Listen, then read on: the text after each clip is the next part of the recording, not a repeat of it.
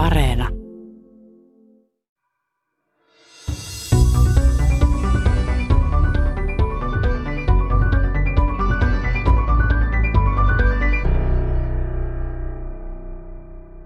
Tänään Tiedeykkösessä etsitään vastausta siihen, mitä psykoterapiassa tapahtuu. Psykoterapiaprosessi on tieteellekin eräänlainen mysteeri. Vaikka sitä on tutkittu paljon, monet tutkimustulokset herättävät psykologeissa enemmän kysymyksiä kuin antavat vastauksia. Oma erikoisuutensa on se, että vaikka historian saatossa on kehitetty monia erilaisia psykoterapiasuuntauksia taustateorioineen, yksikään niistä ei ole tutkimuksissa osoittautunut toisia paremmaksi. Silti psykoterapia on todettu tehokkaaksi hoitomuodoksi moniin mielenterveysongelmiin. Samoin tiedetään, mitkä tekijät ainakin ovat kriittisiä hoidon onnistumisessa. Kun kuitenkin puhutaan erilaisista psykologioista ja niin poispäin, niin mä ajattelen, että kyllä useimmat psykologiat kuitenkin niin kuin näkee sen, että ihmisen mieli rakentuu ikään kuin niistä sisäistyksistä toisista ihmisistä ja, ja, ja toisista ihmissuhteista, jossa hän on ollut.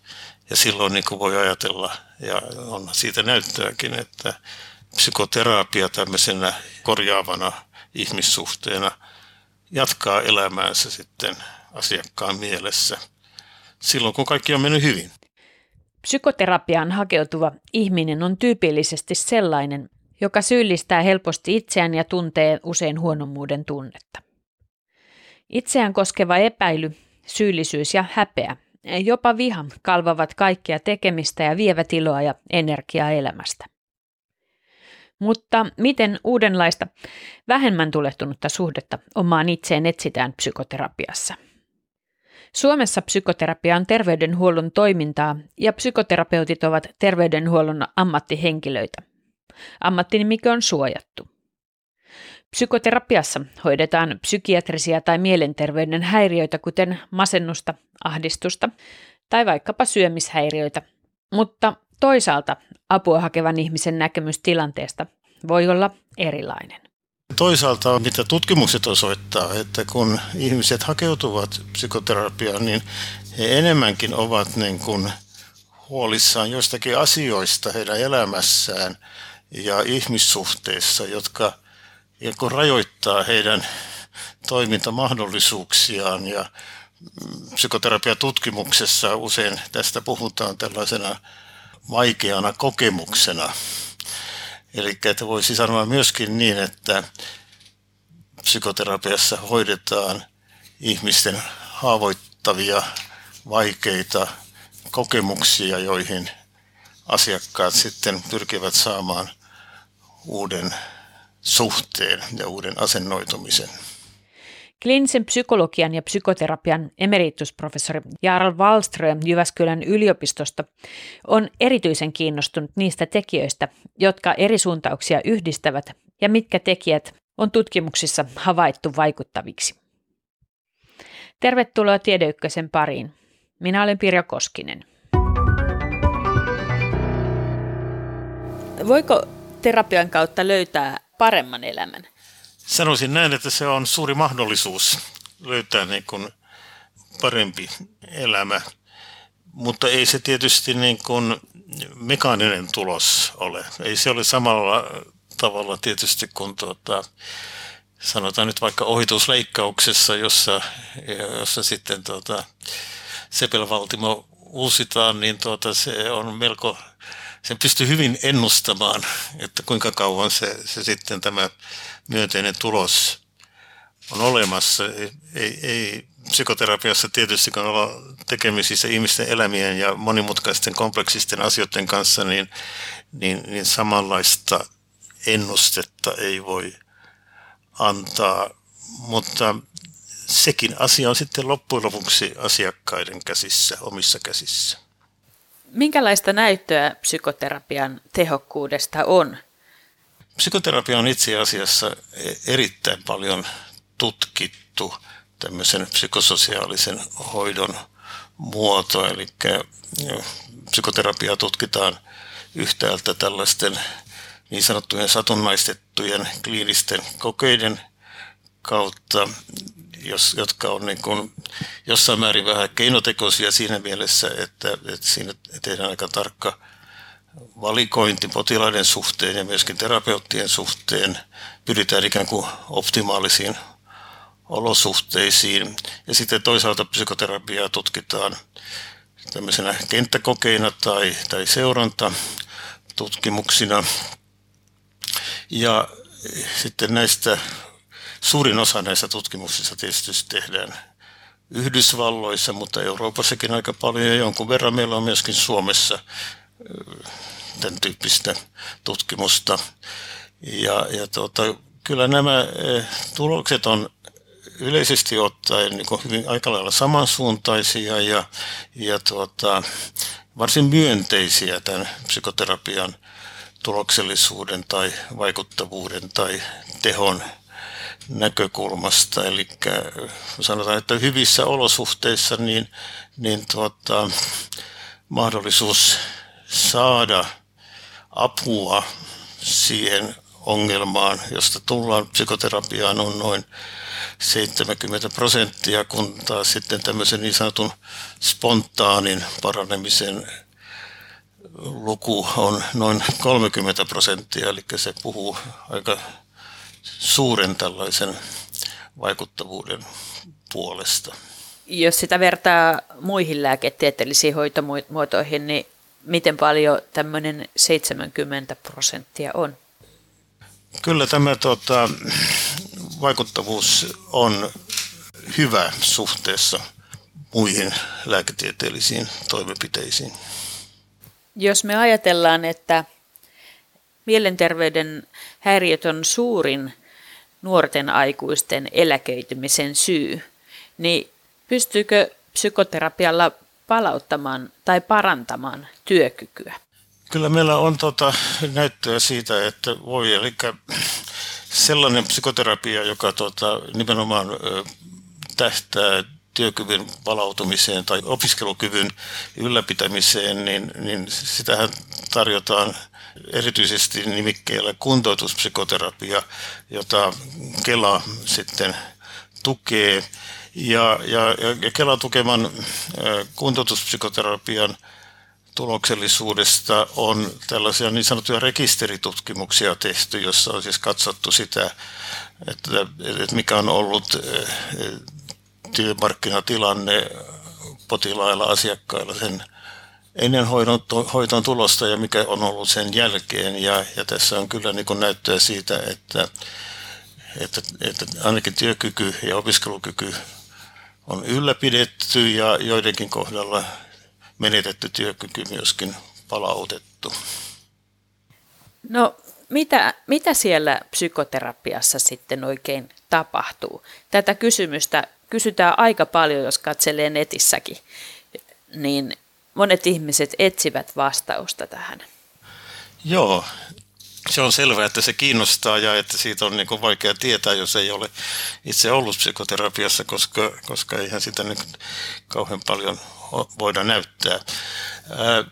No nyt täytyy sanoa, että se mitä psykoterapiassa tapahtuu on tietysti vähän ja aika paljonkin kiinni siitä, että minkälaisesta psykoterapiamenetelmästä on kysymys. Mehän puhutaan erilaisista psykoterapiasuuntauksista ja, ja niillä voi olla erilaiset teoreettiset lähestymistavat ja sitten erilaiset työtavat myöskin. Mutta pääasian voisi sanoa niin, että on, on kaksi erityyppistä niin kuin lähestymistapaa psykoterapeuttiseen työhön. Toinen on sellainen enemmän ehkä, ehkä menetelmä- ja häiriökeskeinen, jossa ajatellaan niin, että kun on tällainen häiriö, esimerkiksi tämmöinen masennus tai tällainen niin kuin ahdistushäiriö tai tällainen fobia tai, tai syömishäiriö tai, tai mikä onkaan, niin siihen sitten sovelletaan sellaista jollakin tavalla valmista terapeuttista ohjelmaa, joihin on sitten myöskin rakennettu erilaisia käsikirjoituksia, että miten ne toteutetaan. Ja, ja terapeutti on erityisesti koulutettu niin kuin sellaisen terapeuttisen ohjelman läpiviemiseen. Ja silloin ö, usein siihen psykoterapiaprosessiin liittyy myöskin se, että sen, ikään kuin sen ohjelman mukaisesti terapeutti ottaa esille erilaisia keskustelun aiheita ja myöskin usein antaa erilaisia tehtäviä joko istunnossa tai sitten istuntojen välillä. Sitten se toinen lähestymistapa on enemmän sellainen ikään kuin tutkiva ja, ja tota, asiakkaan potilaan omasta kokemuksesta lähtevä, jolloin terapeutti enemmän asettautuu semmoiseen kuuntelevaan asemaan siinä ja, ja niin kuin tuossa aikaisemmassa puheenvuorossa sanoin, niin, niin tämä asia, että, että asiakas itse ikään kuin muotoilee ja, ja eri tavoin puhuu eh, niistä vaikeista kokemuksistaan, niin vähitellen lisää niin hänen itseymmärrystään ja, ja tuota, asennoitumistaan näihin vaikeuksiin. Eli se on enemmän sellainen taas kuunteleva ja, ja tutkiva lähestymistapa. Ja voisi sanoa näin myöskin, että tuo enemmän menetelmäkeskeinen työtapa so- soveltuu enemmän lyhyisiin hoitoihin ja sitten tämmöinen kuunteleva ja tutkiva työtapa enemmän pitempiin psykoterapeuttisiin hoitoihin. Kliinisen psykologian ja psykoterapian emeritusprofessori Jaal Wallström Jyväskylän yliopistosta edustaa itse integratiivista psykoterapiaa. Siinä yhdistetään teoriaa ja menetelmiä eri suuntauksista. Wallström oli aikanaan perustamassa psykoterapiakoulutusta Jyväskylän yliopiston kollegoidensa kanssa. Silloin piti ratkaista, mitä suuntausta tuleville psykoterapeuteille opetetaan. Koska minkään yhden valinta ei tuntunut oikealta, he kehittivät koulutusohjelman, jossa perehdyttiin eri suuntauksiin ja etsittiin tekijöitä, mitkä niitä yhdistivät. Integratiivinen psykoterapia yhdistää siis teoriaa ja menetelmiä useasta eri psykoterapiasuuntauksesta. Siinä ajatellaan esimerkiksi, että hyvä terapiasuhde on suuntausta ratkaisevampi, kuten on todettu lukuisissa tutkimuksissa. Mutta millainen on hyvä terapiasuhde? Mitä siinä tapahtuu? Toisaalta sen muodostaa asiakas ihminen itse, joka on hakeutunut terapian, ja toisaalta psykoterapeutti. Niin, sehän on nimenomaan sellaista keskustelua, jossa tavoitellaan jotenkin sellaista vaikeaa kokemusta tai vaikeita kokemuksia ja itselle myöskin hankalia asennoitumistapoja, mitä asiakkaalla on, joista hän jollakin tavalla kärsii, ne tuottaa jonkinlaista psyykkistä ahdinkoa, mutta samalla hän ei ole välttämättä kauhean tietoinen niistä, tai ei ainakaan asettautunut aikaisemmin samanlaiseen niin kuin suhteeseen niihin kuin mitä sitten hyvässä psykoterapiakeskustelussa tapahtuu. Ja, ja silloin se psykoterapeutin erityinen tapa niin kuin olla siinä keskustelussa ja, ja kuunnella sitä on sellainen, joka on hyväksyvä, utelias, kannustava ja samalla niin kuin sopivassa määrin myöskin jollakin tavalla haastava. Ja, ja, ja tällaisen niin kuin keskusteluasemaan asettautuminen ei ole aivan niin itsestään selvää. Se on niin kuin erityyppistä kuin kun ollaan ystävyyskeskustelussa tai, tai neuvontakeskustelussa, jossa toinen keskusteluosapuoli kertoo myöskin omista kokemuksistaan ja ehkä, ehkä tota, antaa neuvoja ja niin poispäin. Ja kaikki, sehän on hirveän hyvää, kaikki tällainen keskustelu, mutta, mutta se ei ehkä samalla tavalla sitten kuitenkaan anna sille asiakaskeskustelijalle sitä mahdollisuutta ikään kuin olla suhteessa siihen omaan kokemukseensa ja, ja tuota, sitä vapauden tilaa myöskin puhua asioista avoimesti ja tavalla, joka, jota hänellä ehkä ei ole koskaan aikaisemmin ollut. Eli sellainen niin kuin tunne siitä, että tulee hyväksytyksi sellaisena kuin on, joka on taas psykoterapiassa – ihan keskeinen asia.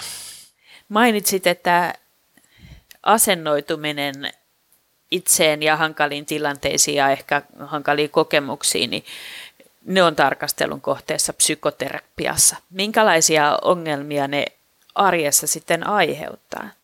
Kokemukseni mukaan ja perustuu sekä oma psykoterapeuttisen työhön että työnohjauksiin, on kyllä se, että se niiden ihmisten kesken, jotka hakeutuvat psykoterapiaan, niin se hankalin asennoituminen on ylikorostunut syyllisyys ja, ja tuota, sitä kautta myöskin niin kuin ylikorostunut itseä koskeva huonommuuden tunne.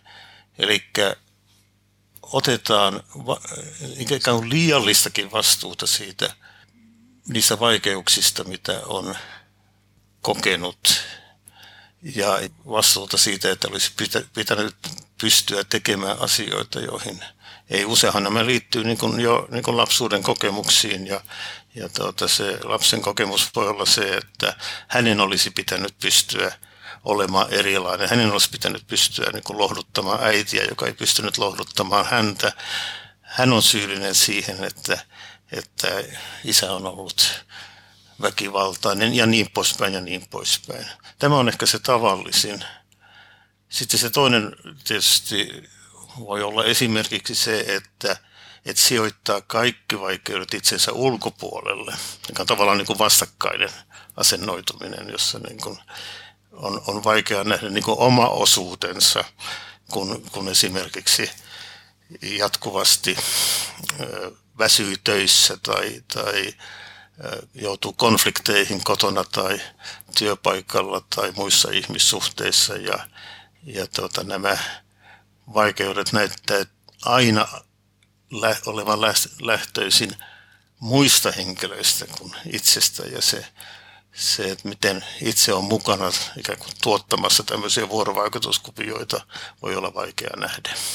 Niin, jos meillä on tulehtunut suhde itseemme, niin, niin heijastuuko se ihan meidän kaikkiin ihmissuhteisiin? No kyllähän se näin on, että, että jos itsellä on, on sellainen niin kuin tunne, että on aina vähäpätöisempi ja, ja huonompi kuin muut, niin, niin tota, kyllähän se niin kuin toistuu ihmissuhteessa. Ja sitten niin kuin ehkä siihen liittyvä joku turhautuminen ja, ja ehkä niin kuin potentiaalisesti hyödyllinenkin ärtyminen siihen niin kuin myöskin voi sitten tulla ehkä sitten niin ensimmäiseksi juuri sellaisessa niin turvallisessa suhteessa, mitä parhaimmillaan on psykoterapeuttiin. Että siinä voi sitten tuoda esille sellaisen puolen itsestään, joka on vähän niin kuin sitä vallitsevaa suhteisiin asettautumisen mallia vastaan, ja joka, jota sitten olisi hyvä saada uudella tavalla rakentavasti käyttöönsä. Ja siihen tulee niin kuin sitten yksi aivan keskeinen asia, joka liittyy niin kuin siihen psykoterapiaprosessiin. Eli että psykoterapiassa välttämättä ja, ja sanotaan, sanotin myöskin toivottavasti, niin, niin tuota, asiakkaan suhteisiin asettautumisen tapa tulee myöskin suhteessa terapeuttiin.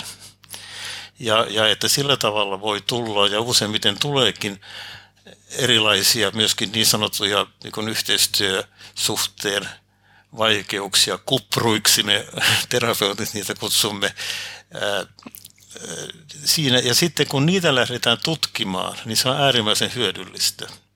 Että et, et, et miksi tulee asiakkaan taholta, ja myöskin, mutta myöskin terapeutin taholta niin kuin tietynlaisia tulkintoja siitä ja tietynlaisia niin kuin yhteistyösuhteessa olevisen vaikeuksia, mitä ne niin kuin kertoo, mistä ne kertoo, miten niitä voidaan työstää ja, ja tutkia ja sillä tavalla niin kuin edistää sitä asiakkaan ja täytyy sanoa myöskin terapeutin itsetuntemuksen kehittymistä. Psykoterapia on vaativa prosessi. Siinä voi joutua työskentelemään kovasti vaikeiden tunteiden ja oman mielen kanssa. Terapiaa käyvän henkilön omat ominaisuudet ovatkin tärkeitä hoidon onnistumisessa.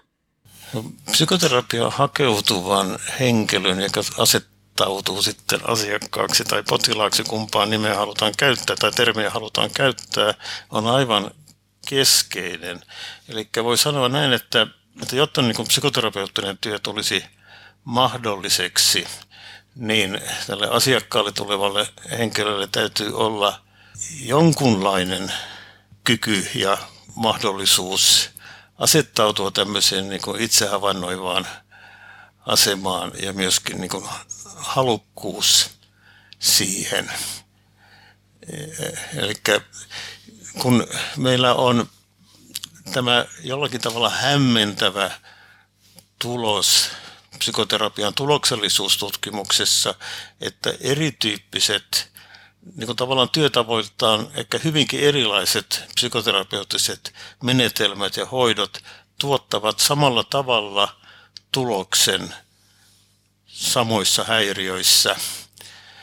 Ja, ja niin tuota, se, se tavallaan selittyy se ero sillä, että se varsinainen niin kuin prosessi tapahtuu nimenomaan asiakkaissa ja asiakkaiden työn tuloksena, ei niin keskeisesti psykoterapeutin työn tuloksena.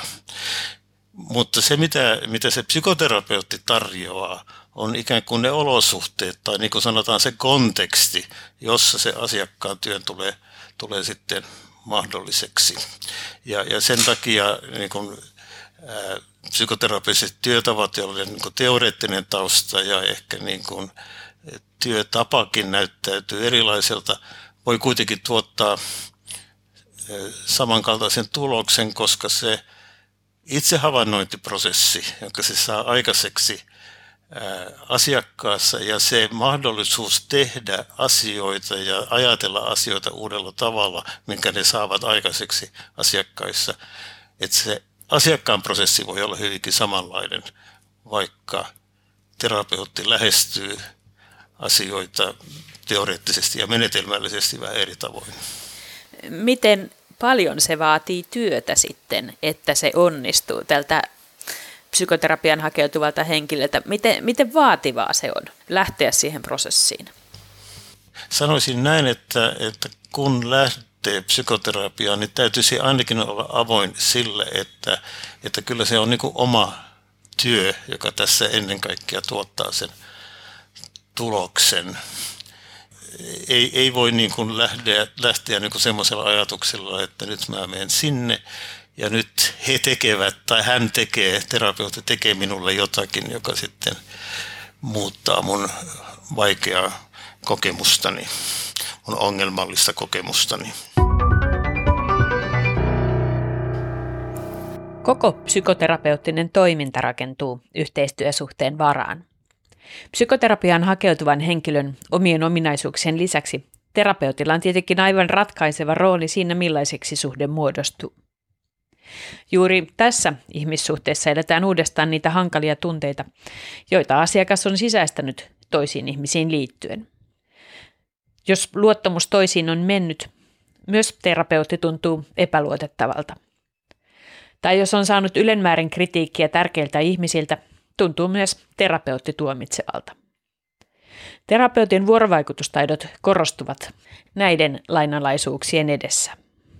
Onhan terapeutin merkitys äh, psykoterapian onnistumisen kannalta aivan keskeinen ja, ja kun äh, tosiaankin on tehty paljon näitä kokeita, joissa on verrattu niin kuin erilaisia psykoterapian menetelmiä keskenään, niin tuota, on ikään kuin toistuva tulos se, että ei menetelmä sinänsä, vaan terapeutti, joka toteuttaa menetelmät, tuottaa enemmän sitä tuloksen vaihtelua.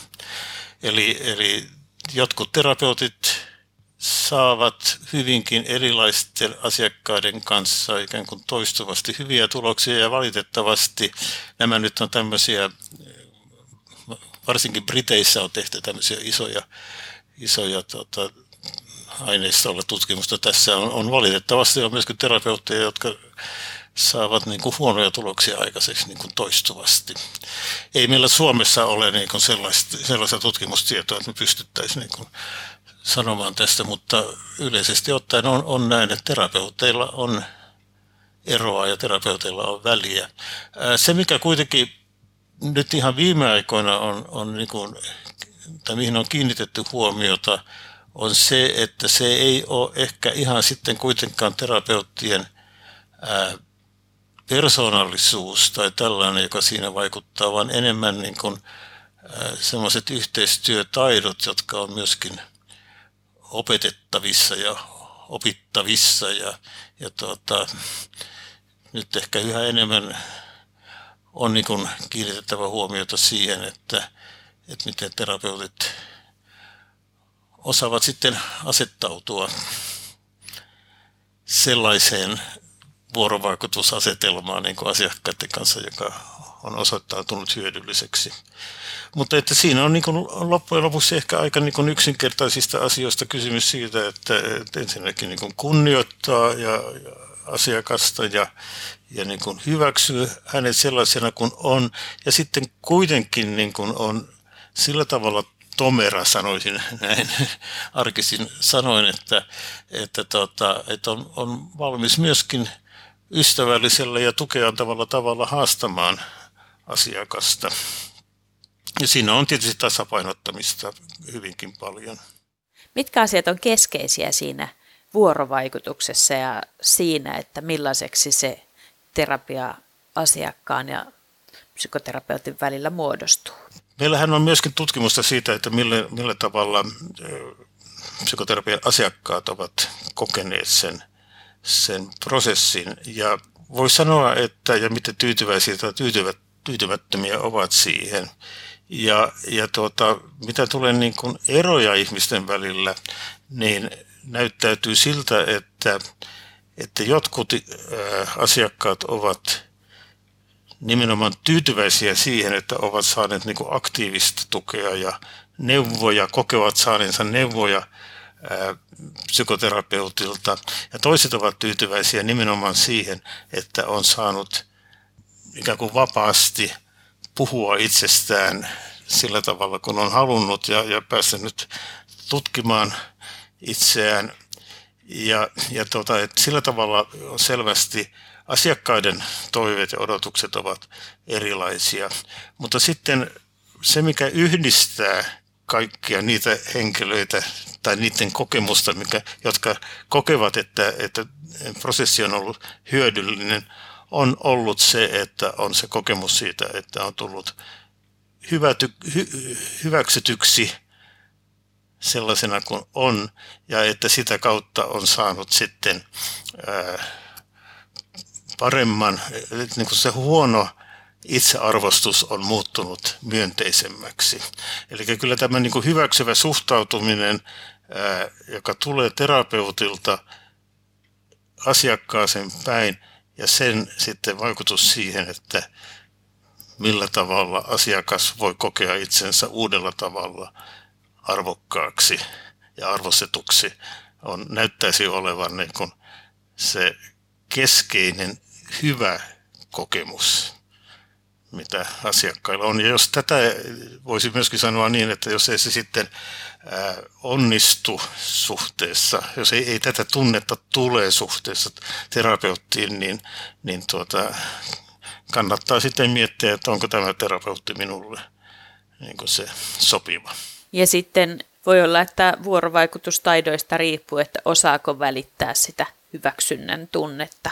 Tai että siihen liittyy myös varmaan se, että saako sen kerrottua toiselle toisen ymmärtämällä tavalla – Kyllä, ja tässä tietysti täytyy sitten niin kuin olla, olla tarkkana ja, ja huomaa, että niin kuin, äh, ihmiset tulkitsevat samoja asioita eri tavoin. Eli että, että jos, jos ja kun myöskin jollakin tavalla haastaa asiakasta, vähän kyseenalaistaa hänen tapansa niin kuin ajatella ja tuntea ja niin poispäin, niin jollekin ihmisillä tämä voi olla juuri se osoitus siitä, että että luottaa häneen ja tämä luottamuksellinen suhde ja sitten toiselle ihmiselle se voi olla taas niin kuin merkki siitä, että häntä ei hyväksytä ja, ja siinä terapeutti joutuu olemaan hyvin herkkävirteinen sen suhteen, että, että, että mitä tästä nyt seuraa.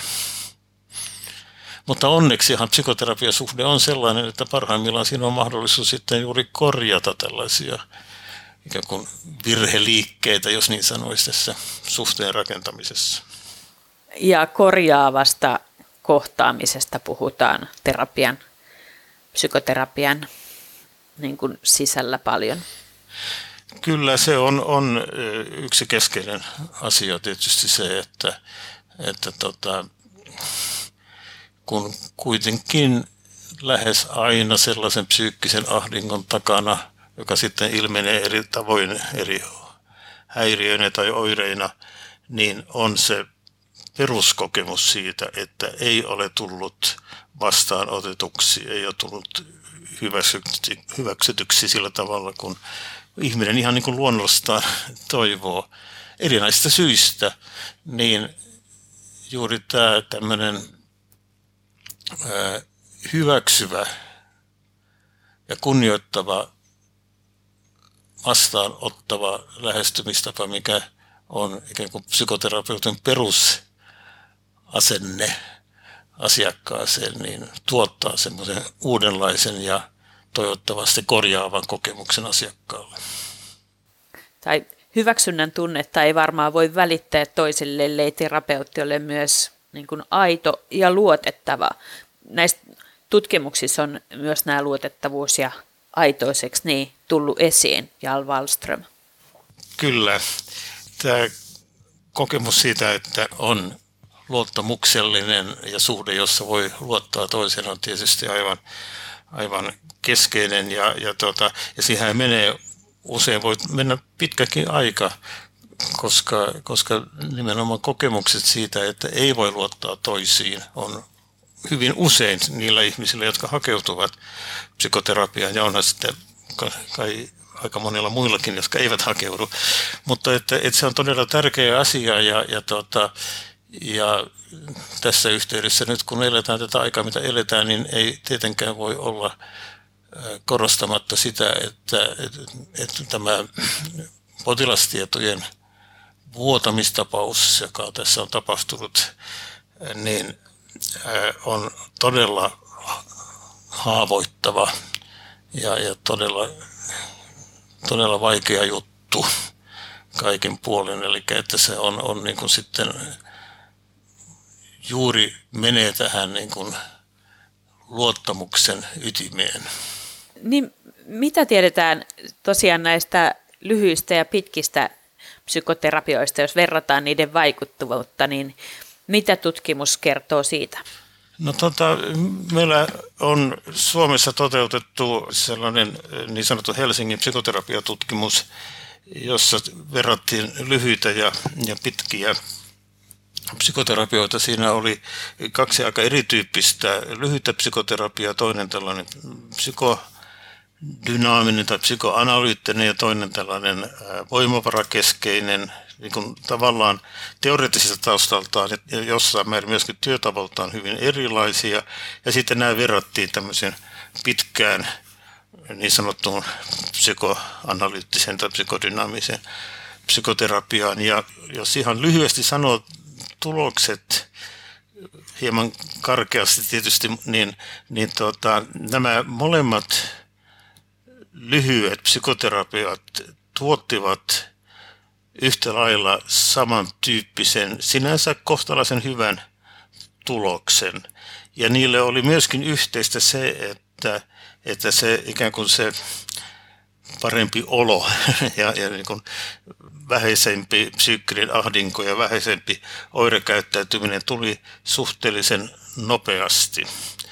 Kun taas sitten ää, nämä pitkät hoidot tuottivat suhteessa niihin lyhyisiin alkuun hitaammin ikään kuin helpotusta, mutta sitten pitkässä juoksussa, ja se oli ehkä tämä tutkimuksen niin kuin erityinen piirre ihan kansainvälisestikin, että siinä oli jopa kymmenen vuoden seuranta, niin, niin pitkässä juoksussa kuitenkin nämä pidemmät hoidot tuotti pysyvämmän tuloksen. Ja osoittautui, että ne henkilöt, jotka olivat käyneet lyhyessä hoidossa, eivät suinkaan kaikki, mutta suurempi osa kuin ne, jotka olivat käyneet pitkässä hoidossa, hakeutuivat uudelleen saamaan niin kuin vastaavan tyyppistä apua.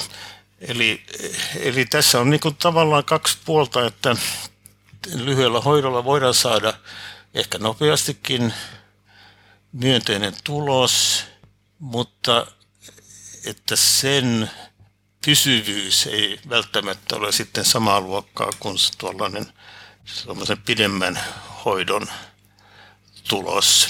Mutta mä ajattelisin näin, että on hyvä, että olisi tarjolla sekä lyhyitä että pitkiä hoitoja ja, ja eri, eri elämänvaiheissa ja eri tilanteissa niitä olisi sitten käytettävissä. Mistä ajattelet, että johtuu se, että pitkällä psykoterapialla, siis usean vuoden kestävällä käsitän näin, niin saadaan näitä pysyviä tuloksia? Jarl Wallström. Niin, se on oikeastaan mielenkiintoinen kysymys se, että, että, että miten pitkä on pitkä. Eli pitkähän tarkoittaa yleensä, jos ajatellaan niin kuin Kelan tukemia niin sanottuja kuntoutuspsykoterapioita, niin niihinhän voi sitä tukea saada kolmeksi vuodeksi yhteensä 200 tuntia voi sisältyä siihen kolmeen vuoteen, niin, niin voi ajatella, että kolme vuotta on pitkä aika, mutta jos ajatellaan sitten niin päin, että olemme tekemissä asioiden kanssa, jotka ovat kehittyneet pitkin ihmisen henkilöhistoriaa, siis kasvuvuosina, lapsuusvuosina, kasvuvuosina, toistuvina ehkä niin kuin epäonnistumisina aikuisiässä, niin, niin tuota, ei ole oikeastaan niin kuin kauhean pitkä aika kolmessa vuodessa työ, työstää tällaisia asioita. Ja mä ajattelisin, että se on niin, että joskus olen itse ajatellut näin, että kun kaksi tai kolme kertaa ikään kuin vuoden kierrossa on käynyt samoja asioita läpi, niin ne alkavat jo sitten tuntua erilaisilta. Eli niihin, että pitkissä psykoterapiossahan yleensä niin kuin palataan uudelleen ja uudelleen niin kuin samoihin asioihin, mutta ne näyttäytyy sitten uusilla kierroksilla erilaisilta.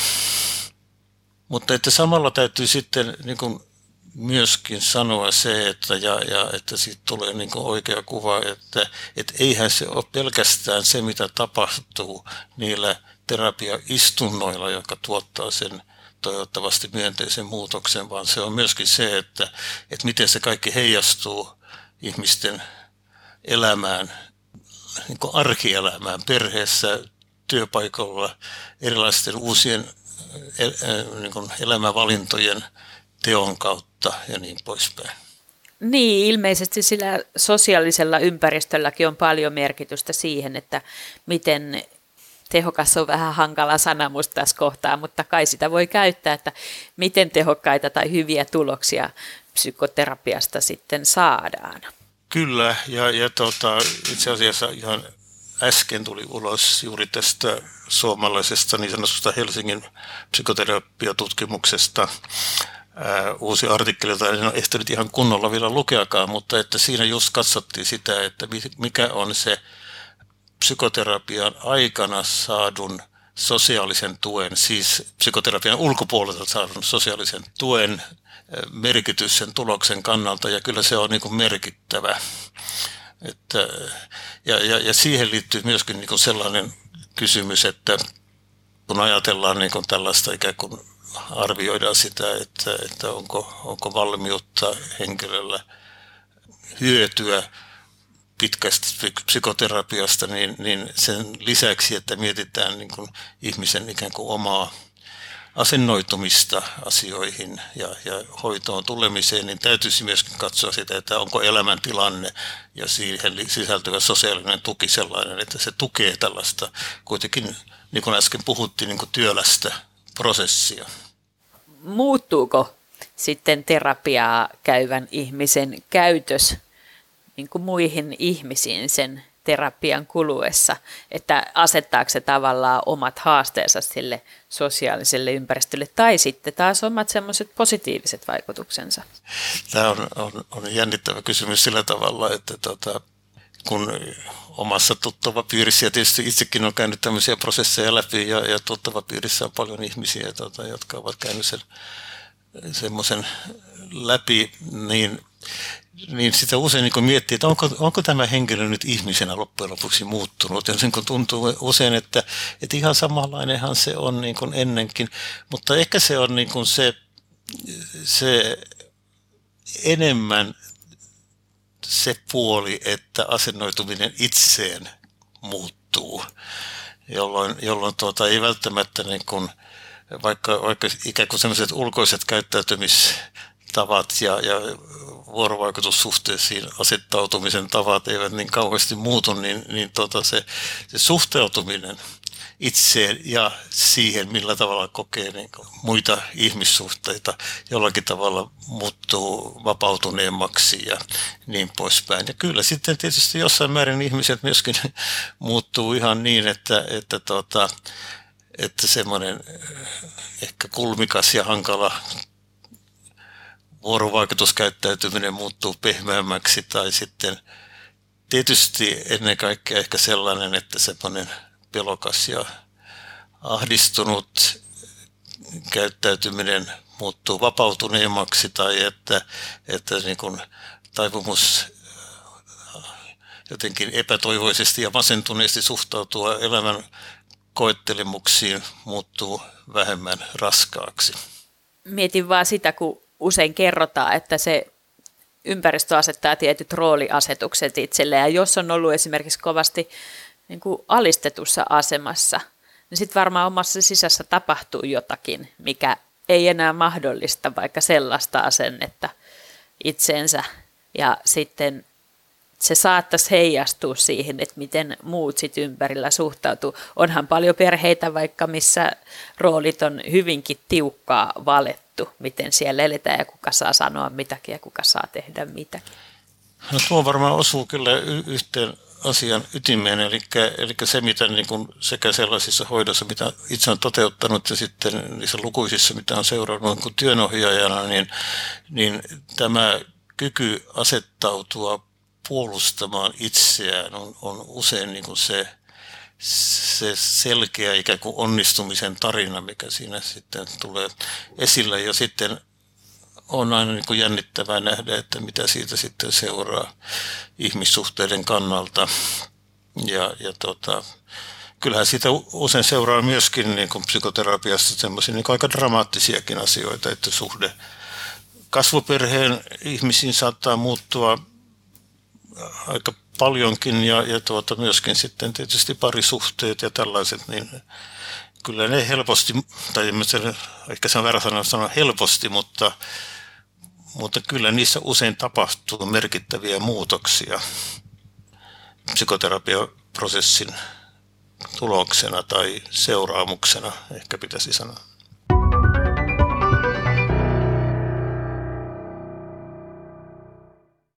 Psykoterapian keskeinen ajatus on, että siinä ihminen hyväksytään omana itsenään juuri sellaisena kuin on. Tämä voi olla mullistava kokemus, jos sitä ei ole ikinä kokenut ja jos mieli täyttyy syyllisyydestä ja huonommuuden tunteesta.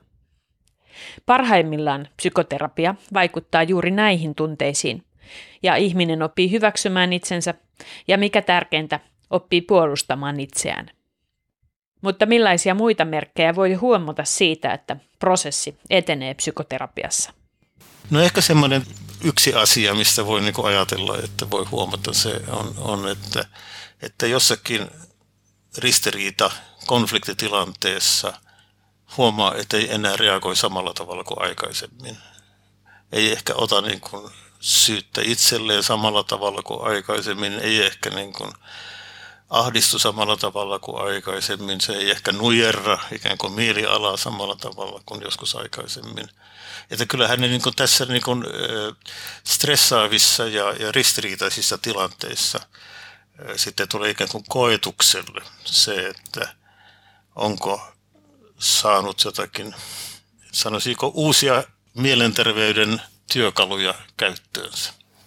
Niin kun psykoterapia loppuu, niin loppuuko sitten se prosessointi? Että onko se joku semmoinen kehä, mikä on pistetty pyörimään vai vai vaatiiko se tavallaan sitä terapiaa, että se positiivinen kierre omissa suhtautumistavoissa ja omassa asennoitumisessa vaikka itsensä, niin voisi voimistua edelleen? Tämä on semmoinen asia, johon nimenomaan tähdätään. Ja kun me aika paljon niin kun mietitään sitä ja, sitä on myöskin tutkittu, että miten psykoterapiaprosesseja lopetetaan, niin se on niin kun yksi keskeinen sisältö siinä on tavallaan kysymys juuri siitä, että miten se psykoterapia jatkuu, vaikka käynnit loppuvat. Eli mietitään myöskin niin asiakkaan kanssa siitä, että, että, että miten tämä meidän suhde ja miten minä psykoterapeuttina tulen olemaan sinun mielessäsi senkin jälkeen, kun et enää käy täällä mun luona tai me emme tapaa enää. Ja, ja, ja tuota, aika paljon voi niin ajatella, että se on juuri näin, että kun kuitenkin kun puhutaan erilaisista psykologioista ja niin poispäin, niin mä ajattelen, että kyllä useimmat psykologiat kuitenkin niin kuin näkee sen, että ihmisen mieli rakentuu ikään kuin niistä sisäistyksistä toisista ihmisistä ja, ja, ja toisista ihmissuhteista, jossa hän on ollut.